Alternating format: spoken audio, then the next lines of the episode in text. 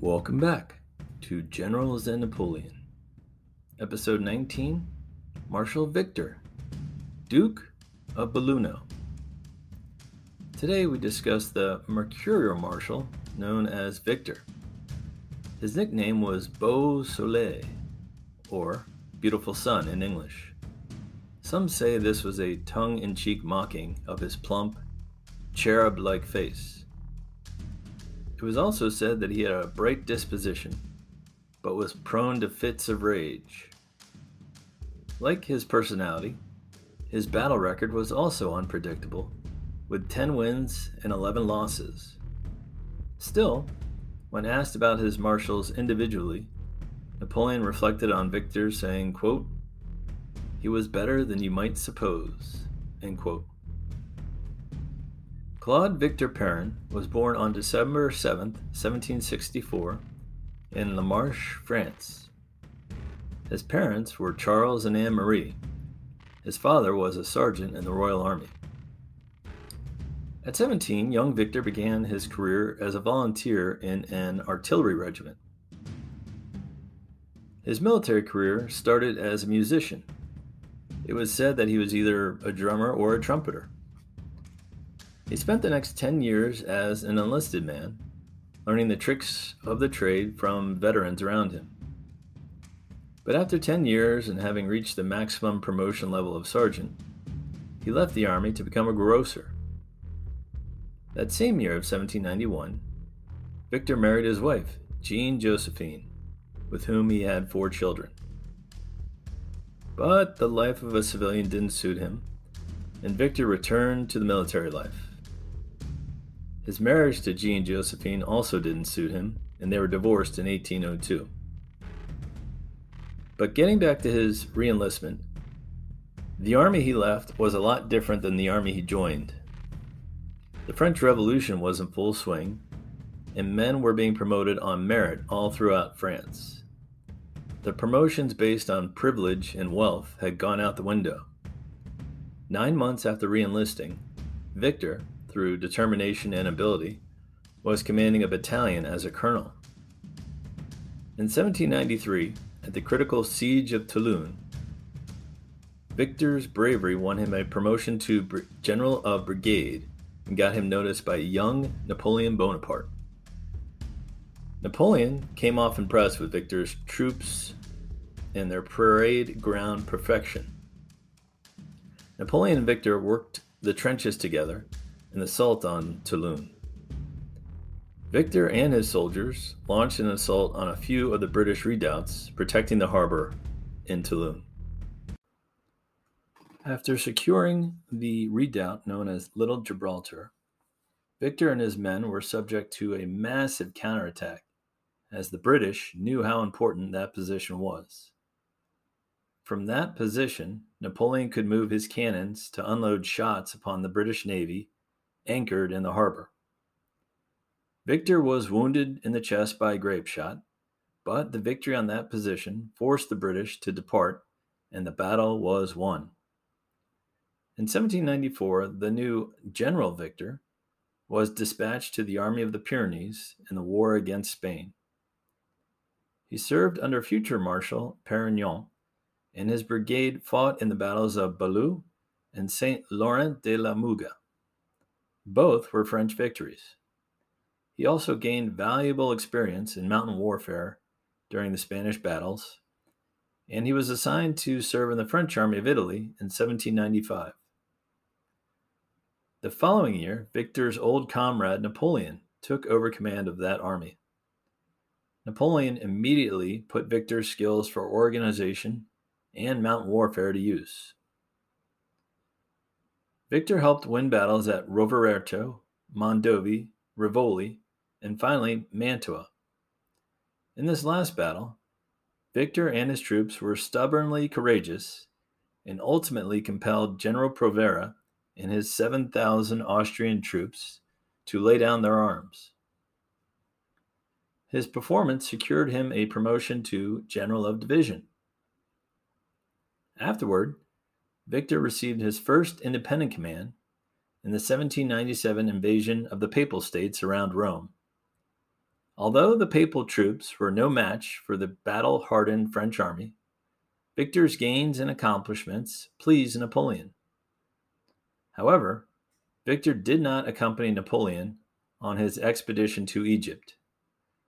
Instead, he served under General Moreau in Italy in the disastrous 1799 battles against the Austrians and Russians.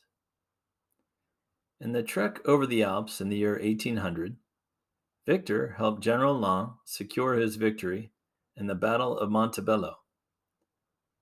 In the latter Battle of Marengo, Victor and his troops were at the forefront when they were somewhat surprised by the viciousness of the Austrian attack.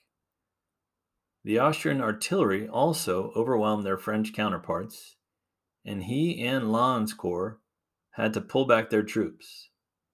Luckily for the army and Napoleon, General Desaix and his division had marched to the sound of the cannon and retrieved the situation. The potential rout turned into a long shot victory for Napoleon, and Victor was rewarded with a Sabre of Honor. The French Minister of War also gave Victor accommodation, saying, quote, Victor commanded the armies left at the Battle of Marengo, where he conducted himself with great bravery and intelligence. End quote. In 1803, Victor married for a second time to Julie Vosch van Avesaet, who was the daughter of a Dutch admiral. In 1804, Victor was reportedly bitter about his name being absent from the original list of the 18 marshals of the empire. He had most of the prerequisites friendly with Napoleon since his early years, success as an independent commander, great courage and survival skills, but for some reason his name was left off the list. Clearly, the emperor had some doubts about his old friend. In 1805, he was named ambassador to Denmark, but the restless and talkative Victor wished to be back at the front. In 1806, his wish was granted. He served as chief of staff to Marshal Lannes, one of his old Army of Italy buddies. Victor performed well at the victorious, pun intended, battles of Saalfeld and Jena. In January 1807, Napoleon rewarded him with command of the new 10th Corps of the Grande Armée. Victor quickly made Napoleon regret this appointment when he had the bad luck to be captured while out riding by an enemy patrol of Prussian cavalry. Napoleon usually required his senior commanders to be escorted by a company of elite cavalry troopers usually 15 men in total. For whatever reason, Victor was out riding with only one aide when he was captured. Luckily for Victor, the emperor still held him in high regard and secured his release in a prisoner exchange. The exchange was made on February 20th, 1807, for the famous Prussian general Blucher. Which side got the better of this exchange is up for debate.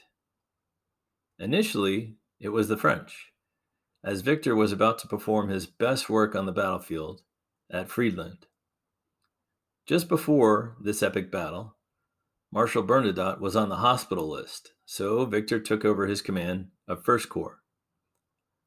The battle started as Marshal Lannes used his small corps as bait for the Russian army under General Bennigsen. Hoping to secure a quick victory and crush Lannes before the rest of the French army arrived, Bennigsen launched 50,000 men in a piecemeal attack. The attack could only occur in small waves because the Russians had to cross a river in the town of Friedland to reach the French. Lannes successfully beat off each attack against a Russian army that was three times the size of his corps until Napoleon arrived with reinforcements. Victor held the center of the line, and his chief of artillery, General Senarmont, inflicted huge losses in the Russians by firing 30 cannons into their lines at case shot range. The Russians eventually fled in disorder, and the victory was Napoleon's. After the battle, Victor received his marshal's baton. This was significant within the empire, as it was the first new marshal since 1804. He was also rewarded with the royal title as Duke of Belluno, a town in northern Italy. Not bad for a soldier who spent 10 years in the ranks before receiving an officer's position. He was the embodiment of the phrase, quote, there is a marshal's baton in every soldier's kit bag, end quote. But again, he wanted more than he received, as several of the other marshals had received titles based on their glorious battle victories. Marshal Davout was Duke of Auerstadt. Marshal Lannes was Duke of Montebello. Victor had hoped his performances at Marengo or Friedland might be added to his name. But those massive victories belonged to the emperor himself. Victor's next assignment was in the Bloody Peninsula War against Spain, Portugal, and England. He was successful in his first encounter in late 1808 with the Spanish army, defeating General Blake at the Battle of Espinosa. He then assisted Napoleon's full scale invasion by pushing through the entrenched Spanish positions at Somosierra. But when Napoleon's eye wasn't overseeing him, Victor refused to serve under any other marshal and thus made coordination with Marshals Soult and Jourdan very difficult. Another one of Victor's faults was he didn't prevent looting and turned a blind eye to inappropriate behavior. After the Battle of Ucles, where his corps crushed a Spanish army, his troops got out of control, sacked the city, killing dozens of civilians. Spanish monks were singled out and slaughtered for firing on French troops. Similarly, captured Spanish troops were marched back to the capital of Madrid, and those who couldn't keep up were summarily shot. In the March 1809 Battle of Medellin, Victor again destroyed a Spanish army, suffering only 1,000 casualties, while the Spanish lost 10,000. Afterwards, Spanish prisoners were killed en masse. French undertakers claimed to have buried 16,000 Spanish soldiers in mass graves. Excesses like this caused the Spanish population to resist the French invasion with even more ferocity. Later that year, Victor met his match against the future Duke of Wellington. At the Battle of Talavera, Victor lost a close run battle against the British and their Spanish allies. Victor had started the battle with a night attack and then a massive artillery barrage causing heavy casualties amongst the British. But King Joseph and Marshal Jourdan were on the scene and had overall command of the army, so the French strategy was convoluted. Jourdan cautioned against launching frontal infantry assaults against the British, heeding Napoleon's advice to Joseph, quote, as long as you attack good troops, like the English, in good positions, without reconnoitering them, you will lead your men to death. But the impatient victor threw a fit and attacked regardless. The battle turned into a bloody stalemate after Victor's first two assaults were thrown back. Marshal Jourdan advised against a third attack, but Victor remained adamant. Quote, if I don't succeed in one more shot, I ought to chuck soldiering. Not surprisingly, his third attack failed as well. King Joseph wisely refused Victor's request to throw in the last French reserve division. Both sides lost about 7,000 troops in the carnage. The French army withdrew, but the British and Spanish were in no condition to pursue. After that failure, Victor and his troops were sent south to assist Marshal Soult in the siege of Cadiz. The siege lasted over two years and was unsuccessful due to the impressive walls around the peninsula city and its ability to be resupplied by sea. In an effort to break up the siege, a British led division of 10,000 men approached the French lines. In March 1811, an Allied division of British and Spanish troops was attacked by two French divisions at the Battle of Barossa.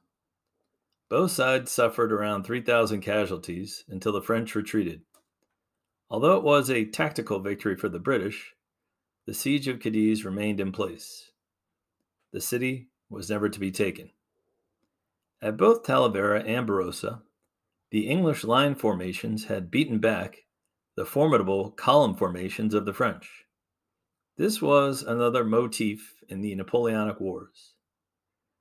Napoleon and his marshals usually formed his men into attack columns, as they were easier to control. Imagine a brick of men in rows of 20 each, assaulting an equal number of British soldiers, but spread out into two or three rows of a giant line. Because every single British musket was fully deployed, they could concentrate all firepower in a lethal fashion. The French columns didn't usually have time to deploy into line and were thus decimated by the huge British volleys.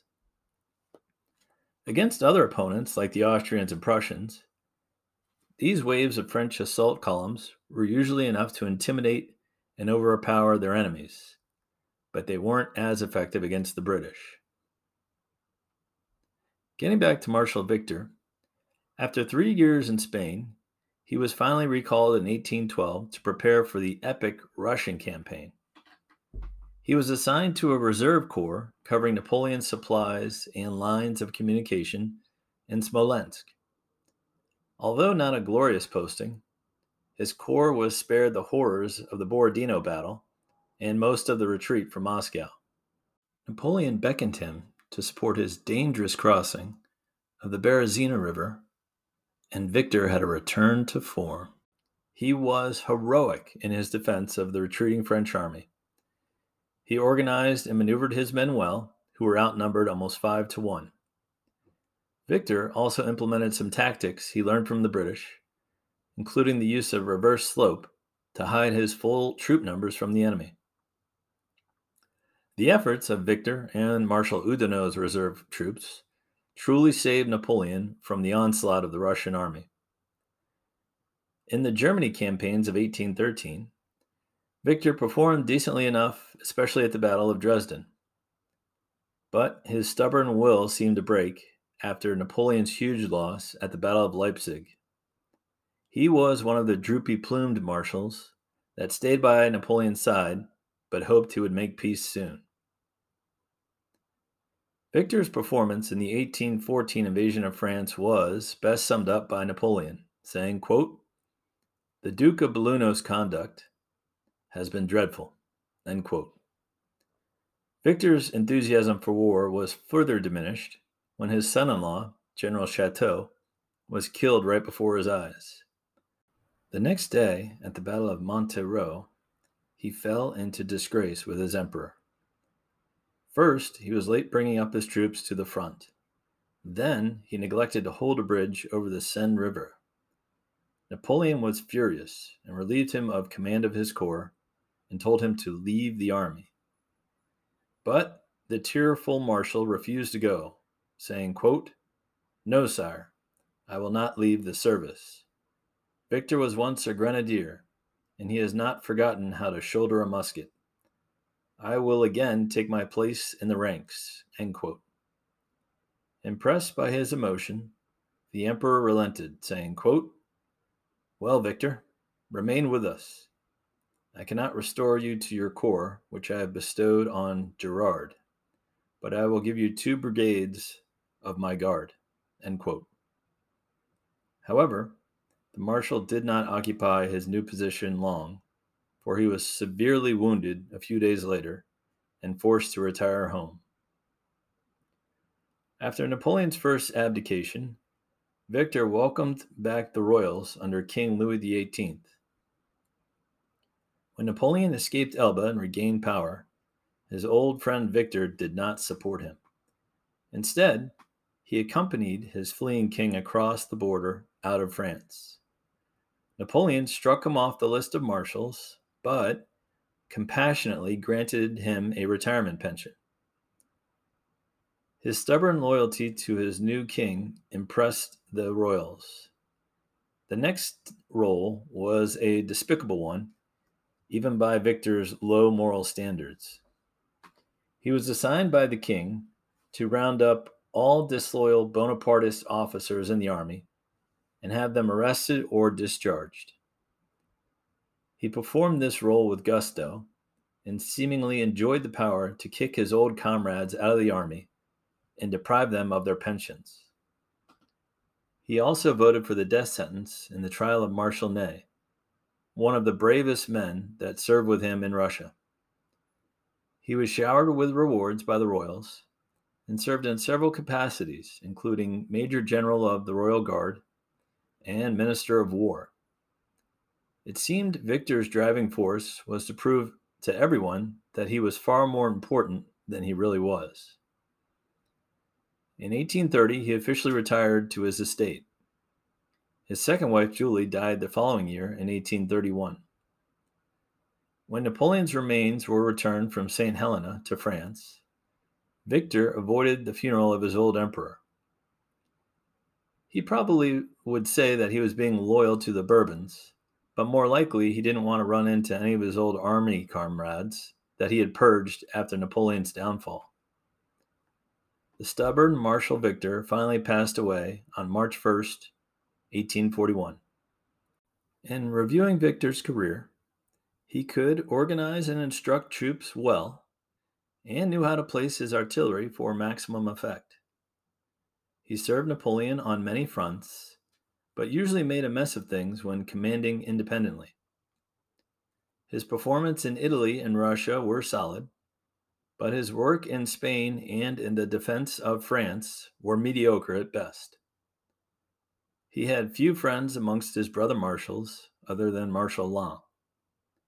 He frequently blamed his subordinates for his mistakes and allowed troops to loot and pillage civilians, even in France. His post Napoleonic conduct in convicting Ney and then chasing down and cashiering Bonapartist officers saddles Victor with an odious overall legacy. I think we will wrap up on this point. Join us again next time when we discuss another controversial character, Marshal Augereau. Thanks for listening.